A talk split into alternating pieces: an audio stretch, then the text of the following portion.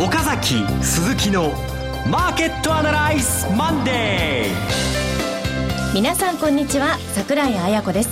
岡崎鈴木のマーケットアナライズマンデーをお送りします。パーソナリティは金融ストラテジストの岡崎良介さん。はい早くも夏バテ気味の岡崎です。はいそして証券アナリストの鈴木一之さん。鈴木一之です。こんにちは、えー、こちらは元気満々です。よろしくお願いします。はいこの番組はテレビ放送局の BS12 チャンネル12で毎週土曜朝6時15分から放送中の岡崎鈴木のマーケットアナライズのラジオ版です週末の海外マーケット月曜前場の市況や最新情報はもちろんのこと。テレビ放送では聞けないラジオならではの話など耳寄り情報満載でお届けします。さあお疲れのところ、はい、あれなんですが、うん、いいニュースがあります、はい、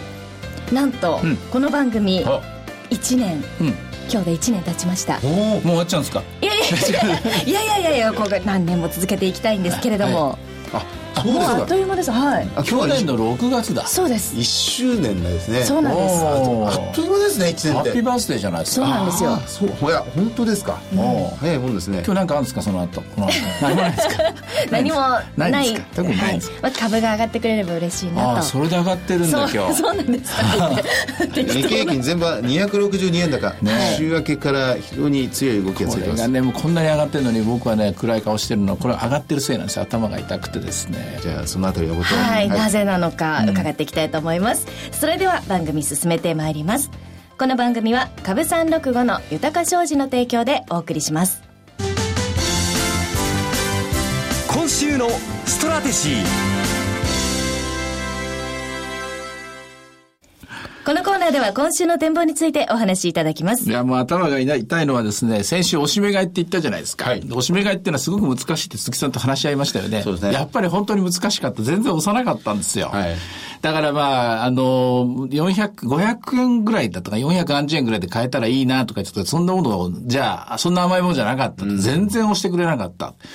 だから、あそこで、えいや飛び乗ってくれた人はすごくいい、今いい調子で来てると思うんですけど、はい、待てど暮らせどって人には本当にね、申し訳ないこと言ってしまったなと思って、これが今頭を痛めてるですね、最大の理由なんですよ。あの、まあ、今日、週明け月曜日、日経平均、先ほど申しました、262円高。うん、まあ、大変強い動きがついてます。えー、トピックスで言うと8連投なんですね。うん、先週の今日、久しぶりに月曜日、週明けからプラスになった。で、今日も週明け月曜日、またこれで2週連続プラスでスタート週ということになりますが、うん、皆さん、何、何があったんですか？そこなんですよ。何がマーケットをこんなに動かしてるのか、何が変わったのかという点が、先週1週間ずっとこう、私も追っかけていて、なかなかピンとくるような、こう、見方、解説、あるいは分析というものはなかったように思うんですが、そのあたり、早速、いかがでしょうか？これは種明かしするとね、悪いニュースがなかったからですよ。え、それだけでこんなに上がるものなんですか？いいニュースだけで上がるわけじゃないです。悪いニュースがないっていうのもね、上がる時の大きな理由で、みんな買いたいっていう状態の時は、やっぱり悪いニュースがないと、やっぱりじわじわじわじわお金を染み出してくる。そういう状況に入ってるんですよ、今ね。で、まあ、これあの、すごく難しいんだけど、こう、難しいのはこの、1万4000何百円とかですね、こういうの見ちゃうと、はい、1万3000いくらの記憶があったりして、寝覚えっていうのを人間してるんだけども、そういうのをですね、無視して考えると、やっぱり買わなきゃいけない、飛び乗らなきゃいけないところなんですよ、今ね。で、いやいや、もうもうじき1万5千円でしょとか、で、1万6千円はこの間のピークでしょとかって言ってたけど、これあっさりと1万6千円ぐらい戻る可能性高いですよ。えでも今のこの状況って続くんですか？だって悪いニュースないでしょ、しばらく。あのー、5月に売り抜けろ、 Sell in May ということが、うん、もう1か月前、まあ、今日から6月ですけどね、うん、6月相場、1か月前、ものすごく言われてた、うん、誰もから口を開けば Sell in May、5月に売れということばっかり言ってる。おまけに増税ですからね。ああ、そうですね、消費税の動きを見極めようとかですね、そのウクライナ情勢とかですね、まあ、中国の不動産バブル崩壊などがまた最近言われ始めてるっていう状況で、やっぱり警戒心が非常に強かったっていうのが、この1か月の動きだったと思うんですが、いやその警戒心が今、ほぐれてきてるってことでしょうか？まあそうですね。少なくとも警戒しなきゃいけなかったニュースっていうのは、警戒レベルは上がっちゃいないですよね。で、増税の話についても、増税のことを、えー懸念されされている、えー統計が出るまで、統計出始めたけども、別に天地がひっくり返ることなくて、まあ、そうだな、かもなく、不可もなくかもしれませんけれども、ね、しっかりと生産活動は続いてるし、何よりも投資が今日の日経新聞見てもね、はい買収だのですね、国内設備投資増加だっていう、そういうプラスのニュースばかり実は続いてるんですよね。トヨタが5000億円、えー設備投資を行うと。で、この間は三井不動産がね、えー3000億超のですね、はい増資、これもあっさりと消化っていうことでしょ？今日三井さん90円以上反発してますからね。ねえーそれで、あのー企業業績が、まあ、これも6月、5月の半ばぐらいに、その2015年3月期の決算の見通しが出揃う。なんて、出揃ってみたら、そう3%とか5%ぐらいの増益でしかないという。で、当初はこれ、まあ、今期の見通しが慎重すぎるというので、慎重な見通し発表したところから片っ端から売られたりなんかしていたんですが、それがみんな少しずつ値段を戻してきたり、個々の銘柄でですね、あるいは強気の銘柄にはお金が入ってきたりなんかして、結局 5%, 5増益の見通しでもうお金が来るだけは来るんだなという動きに今なってますね。まずは増益だということですよねあほう。まずは増益だということと、金融緩和は続いているっていう、追加はなかったけれども、緩和は続いているっていうわけですよね。で、さらに言うと、えー増税だとか言うけれども、一応デフレは脱却できている。ってことですよね。はいだから、そうやって積み重ねていくとですね、よくよく考えると、お視界は広がってるんですよね。ただ、短期的にはなんかぶつかりそうな気がしてですね、大きな崖でも見えるような気がしてんだけども、崖を過ぎてしまったらまだ、まだまだ道はまっすぐ進んでたと。こんな感じなんですよね。なるほど。それと、5月の非常に大きな変化の一つ、アメリカなんですが、アメリカでその株高金利低下という、普通は考えられないような、あまり起こらないことが同時に起こってしまっている。で、そのアメリカの金利低下をちょっと前までは、まあそれでドル安、円高、日本株売りのような形で、まあ日本はネガティブに判断していたのが、アメリカの金利低下で結局ここまで来ると、ついに日本株も動き出しているという動きになっています。これは、あの時心配していて、今は同じ現象を全く心配してないということになるんですが、それでいいんでしょうか？やっぱりアメリカも同じです。確かに QE3 は終わる。量的緩和縮小だ。それはどういうことですか？いや、量的緩和が縮小するんだけども、金融緩和は続いていると。ゼロ金利も続いている。で、えー、一挙にですね、あの、例えば、あの、保有した債券をですね、4兆ドルまでこう積み上げたバランスシートを崩すのか。そうじゃない。崩すとなるとこれ、お金を吸収しちゃいますからね。はいそうじゃないわけなんですよねん。でよくよく考えたら、ストックとしてのですね、アメリカのベースまでやっぱり増え続けてるわけなんで。はい。この辺のところは、やっぱり我々ですね、考え、まあ、マーケット全体が随分誤解してたっていうかね、えー、体感温度っていうのをこう勘違いしたとこあったんでしょうね。あ、マーケットの誤解と、まあ、考えればいいわけです。瞬間風速的にそれがすごく引き締めに感じたんでしょう。タイトニングだと思ったんでしょう。すごくこう冷たい風が来るような気がしたんですけども、そうじゃない。たまたま今まで、えー例えば暖房で言うとですね、30度のたたあの温度設定が27度になったようなもんで、暖かいことは暖かいみたいなね、そういうことなんだと思いますよ。あの、ま、まだ、どうですか？ピンと来ましたか？桜井さん。何もないから、OK。OK。ええはい。でもな、何かあったら、じゃあ、あの、すぐ動けるようにしとかなきゃいけないそうなんですよ。あの、まあ、これも、週末の先週土曜日放映のテレビの方の番組でゲストのブラックロックの渡辺さんが、ちらっと言ってましたが、アメリカの金利が上昇に転じた時っていう、それに対するその備えが今あんまりできてないような気になってしまうんですが。でもアメリカのせ金利って言っても何種類もあるわけで、そのの金利のどれが上がった時のことを指しているかっていうと、渡辺さんの正しいえー見解は短期金利です。政策金利です。政策金利が引き締めに回った時に考えなきゃいけない。長期金利が例えば2.4まで下がって長期金利が2.5に2.6に、あるいは3%になったとしても、それはそれでアメリカの景気が良いということの証であるし、同時にそれはおそらくドル高をもたらすと思いますね。まあ、リスクオンの動きということになるが、まあ、それは、じゃあ、あんまり心配することはないと。むしろ日本株の、えー定位置といいますか、今のフェアバリューはどこなんだ、1万4000ではなかったようなんですよね。はいで1万4500円も今、おそらく1万4500円で買えたら御の字だみたいな感じになってきましたよね。で、もう1万5000円です。おそらく今日中にタッチしてくると思いますね。で、1万5000円買えるのか買えないのかっていう、そういう決断には迫られつつあるわけですね。多分買っていいような、かあの、買わなきゃいけないような、えー買わされるようなですね、展開になりつつあるので、えーあの、戦略的には今週もおしめ買いなんですけれども、おしめ買いの位置は随分上がってきちゃったなと。で、も、持たざるリスクみたいなものがね、多分懸念されてくるでしょうから、やっぱりな、どっかで飛び乗んなきゃいけないなっていう展開だと思いますね。なるほど。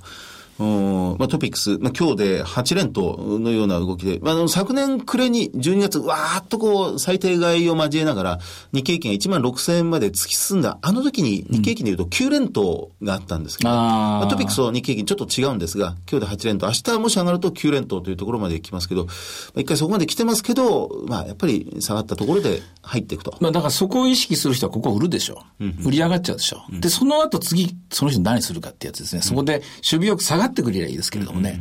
結局、押し目買いに押し目なしという先週、まあ懸念してたことが今週も続きそうな、そんな予感の月曜日ですよね。なるほど。はい。えー、まあ今週の戦略はそのあたりということになりますが、もう一つ、こう、今月6月という点で、えーお話を聞いていきますと、えー、成長戦略、アベノミクスの成長戦略をいよいよ、こう、まあ、マーケットは待ちこた、焦がれるという時期に入ってきました。ここに対して何を、お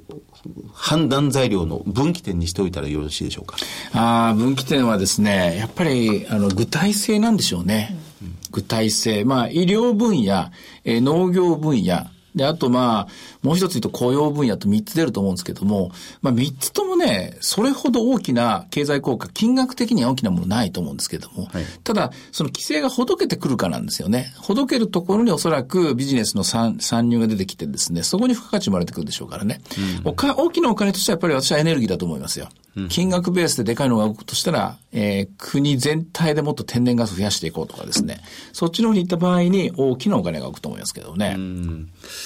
あの5月、結構、もうこれ意外と盲点だったんですが、日本株でも資源エネルギー株、石油資源開発、1662なんかは随分強い株そうなが動き出したりしてましたが、まあ、このあたりですね、えー具体的なあー文言がこの成長戦略の中で出てくるかという点ですね。まあ、それと、先、あの、去年の成長戦略隠れてましたけれども、企業のガバナンス。えーこれが6ヶ月後に JPX 日経400に結びつくわけなんですけども、これのもう一段、え国際会計基準をもっとふらえ増やしていこうとか、あるいは社外取締役増やしていこうとか、なんかそういう具体的なですね、一歩踏み込んだ。今まあ資本効率を上げていくことに日本企業っていうのは一斉に舵を切りましたけども、もう一段これを加速させる内容のことが、文言が盛り込まれるかどうか、これも、えーこの金融市場の関係者は注目して見つけ、見つめていかなきゃいけないところですよね。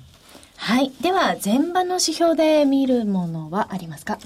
えー、全部上がってますね。マザーズは3.5%の上昇。業種で言うと全業種の上昇ですね。ドル円が102円台。えー今日特筆すべきところは、ボラテリティが久しぶりに上がってきました。20.96。えー1ポイントの上昇。先週末19ポイントだったんですけどね。これは1万5000円のコールオプションが、どうやらスクイーズ、ショートスクイーズ、踏み上げが始まったかもしれない。そういうことを予感させる展開ですね。はい。それから株365いかがでしょうか？もう973円まで来ましたね。えー、今981円が取られましたね。えー、1万5000円まで肉薄する展開でところ、ところまで来ました。はい。ということで、いろいろ展望していただきました。今週末には土曜朝6時15分から BS12 チャンネル12で放送の岡崎鈴木のマーケットアナライズもぜひご覧ください。また、Facebook でも随時分析レポートします。以上、今週のストラテジーでした。岡崎鈴木のマーケットアナライズマンデー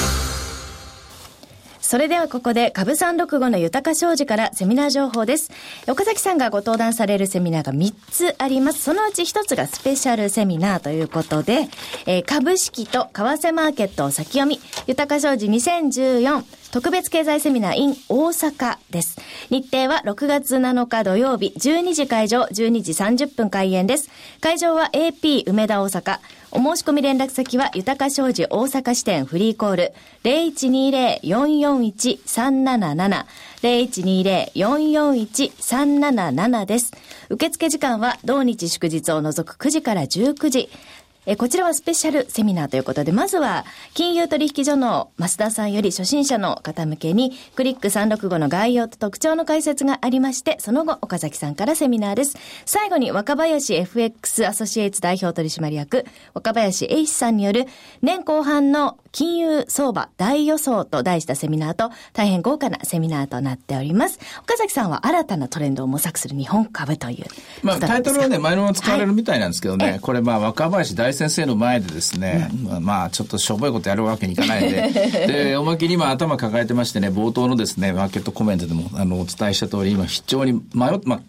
決断はしてるんですけど、まあ、心の中、まあ、どんな風なものにしようかなと思って、はい、ああ、この間作ったやつ全部やり直しだなと思いながらですね、ちょっと憂鬱なんですけども、今週中にまとめて、はい、まとめて、多分、水曜日ぐらいのデータでですね、あの、お話したいと思っています。はい、ということで、スペシャルなセミナーです。どうぞ、お早めにご応募ください。はい、それから残り2つがですね、えー、岡崎さんのお一人のセミナーです。はい、豊か商事資産運用セミナー in 名古屋。日程は6月14日土曜日12時30分会場、13時開演です。会場はアボホール301会議室。お申し込み連絡先は豊か商事名古屋支店フリーコール0120-174-365。0120-174-365です。受付時間は同日祝日を除く9時から20時です。それからもう一つが、豊か商事資産運用セミナー in 宇都宮。日程は6月21日土曜日12時30分会場13時開演です。会場は栃木総合文化センター第4会議室。お申し込み連絡先は豊か商事宇都宮支店フリーコール0120-997-365 0120-997-365です。受付時間は同日祝日を除く9時から20時ということで、こちらは14、21ということで、動いてそうなね、うん、日程ですね。そうなんですけれども、うん、もう大体この子になると、私の喋る内容もだいぶこなれてるんじゃないかなと思うんですけれどもね。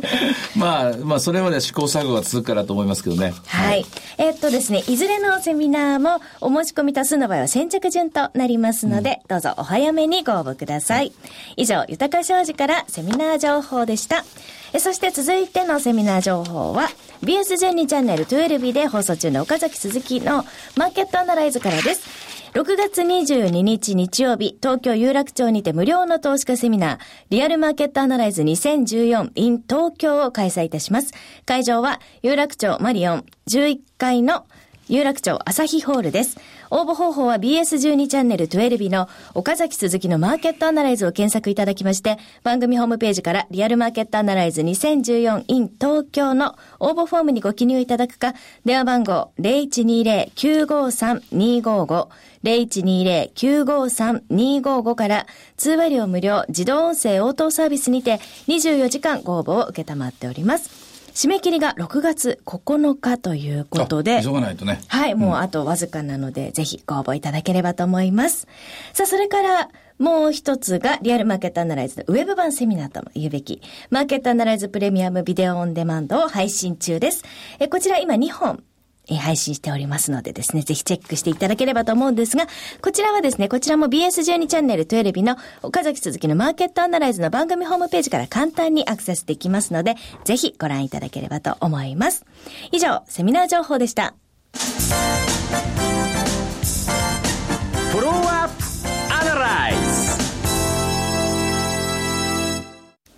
このコーナーでは先週放送の BS12 チャンネル12岡崎続きのマーケットアナライズについてお二人にレビューしてもらいます。はい。あの、ブラックロックジャパンの渡辺さんにお越しいただきまして、えー、国際的なお金の流れ、えー、というものを ETF の資金流入、流出の動きから見ていただきました。論より証拠でしたね。はい。やっぱり、あの、モメンタムストックから、要するに、えー、イールドハントっていう流れにですね、見事に ETF の世界は、ここ、2014になってからですね、動いたというのが、その証が見えたと思います。うん、まあ、次の展開は、やはりこの、ベースになっているアメリカの金利なんですよね。これの、どこで、まあ、今下がってるんですけど下がっちゃったんですけども、これは止まるのかどうか、うん、あるいは上がってくるのかどうか、ここに変わってきましたね。あの、モーメンタムストックからイールド半島ってさらさらっと、でもテレビをご覧になっていらっしゃらない方にはですね、要はあの、去年の5月、テーパリングに対してバーナンキ議長が発言して、世界の株価が急落したあたりから、うん、だったらグロース、成長株だろうというので、そうですね、マザーズ、あ、ごめんなさい、ナスダックに世界の ETF のお金が流れ込んだ。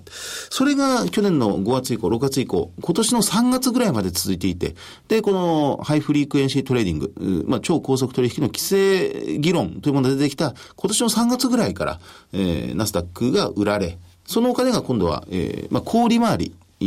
などに流れ込んできたということを指摘されてましたね。まあ、これが、えー、一通りまあ出たというのが直近の足元5月までの動きだったと思うんですけれども、はい、えー、その中で歯車がずれたんですね。一つずれたのが、今まではアメリカの長期金利低下、これがえー、ドル安円高になって、で、ドル安円高と日本株の売りっていう、この歯車が組み、あの、噛み合ってたんですけど、これが、タガが外れた。うんで、5月は日本株、アメリカの金利が下がってるのにプラスになった。これやっぱり、シグナルなんですよね。うん。そうなんですよね。矢印の、まあ、これは岡崎さんが作られた表紙ですが、あ表ですが、アメリカの金利が下がり、日本株も下がる。その矢印ジグザグで日本株ずっと負け続けだったものがぴょこっとプラスになった。というのが5月だった。で、これが始まりなんでしょうかここから。始まりなんでしょうね。えー一旦こういうものっていうのは始まった時に数ヶ月単位に続くものですからね。まあ日本株だいたい一巡回、あの、一回りがだいたい3ヶ月ぐらいですからね。だから5月、6月、7月、ちょっとですね、予想外っていうか誰も予想してなかったサマーラリーを予感させるような、私はまあ、あの、ブラックロックの渡辺さんのお話の中に、そういうものを感じましたけどね。うんそれともう一つ、この新興国。まあ、この今年の1月に新興国通貨が急落して、はいまあ、相当、そのリスキーなお金は怯えるような展開になってしまったわけですが、新興国の株式市場、株価は随分値戻しが進んでます。そこなんですよ。はいうん。やっぱりリスクはちゃんと誰かが取って、えー誰かがっていう言い方ないですねないですね。みんなやっぱりリスクは少しずつ、比較的リスクに対してリターンが高そうだというものについては積極的にお金を動かしてる一つの証拠だと思うんですよね。まあ、結局あの、アメリカを中心に大きなあ ETF を通じてのお金の流れ。で、これはまあ ETF の向こう側にはアメリカの個人投資家がいるんでしょうが、その個人投資家をうまく導いているのがアメリカでいうと、ファイナンシャルプランナー。うん、とかね、ええあの、ファイナンシャルアドバイザーとか、こう言って言われてる人たち、あの、公平的な立場からですね、お金を動かしてる人たちなんですけどもね、やっぱり日本はまだまだそこの分野っていうのは、あの、未成熟なんですけども、それでも ETF という道具を持ったので、えーそういう意味ではその ETF の普及に我々もですね、ぜひ積極的に関与していきたい、応援していきたいので、アンケート調査を作ったんですけどね、はいあちらの方、えっ、と、ラジオをお聞きの方もですね、その ETF にえー関心がある方、ない方、とにかく、えー何かしらのコメントをもらえるとすごく嬉しいですね。我々の Facebook に、えーそこのホームページがあるので、そこに本当にどんな意見でも結構です。えーいただけると今後の参考になるので、ぜひお願いしたいところです。はい、ブログにリンク貼っておきますので、はい、ぜひチェックしていただければと思います。さあ、それ、その、えっ、とですね、えーあ、まだ時間がありました。全然。1分間違えてました。ETF そう ETF のことで私聞きたいことがあって、あれだけお金が動いてるってことは、個人投資家の人で ETF に投資をしてる人っていうのは、やっぱ持ちっぱなしじゃなくて、その、いっぱい人が集まりそうなところに自分も動かした方がいいってことなんですかあれ。あ、もちろんそうです。あの、ETF の、あの、誤解されちゃいけないんですけども、トレーディングの道具として ETF を使ってる人も多いんですけども、はい売ったり買ったりですね、そうじゃなくて ETF の本来の役目は、あれ、アセットアロケーションなんですよ。アセットアロケーション。資産の配分。はい株をいくらにする、債券をいくらにする、日本株をいくらにする、アメリカ株をいくらにする、新興国株を何パーセントにする。あるいは日本株の中でも、ちあの、えー中小型株を何パーセントにする、大型株を何パーセントにする。えそういうですね、自分じゃ銘柄の選択をいちいちですね、拾っていくのは大変です。3000銘柄もですね、読めるわけないし、世界中で言えば何万銘柄ですからね。その中で資産配分効果っていうのが一番効果がある、役に立つ、大きなウェイトを持つリスク上路ですね。これはもう、えー実証されてるもんですから。だったら ETF を使おうと。ここに本質があります。ETF を通じてタイを買う、ベトナムを買う、あるいは日本を買う。ということですね。はい。では、岡崎鈴木のマーケットアナライズマンデー、そろそろお別れの時間です。ここまでのお話は、はい、えーちょっと元気になってきました。岡崎亮介と。鈴木和之と。そして桜井彩子でお送りしました。それでは今日はこの辺で失礼いたします。さよならこの番組は株三六五の豊か商事の提供でお送りしました。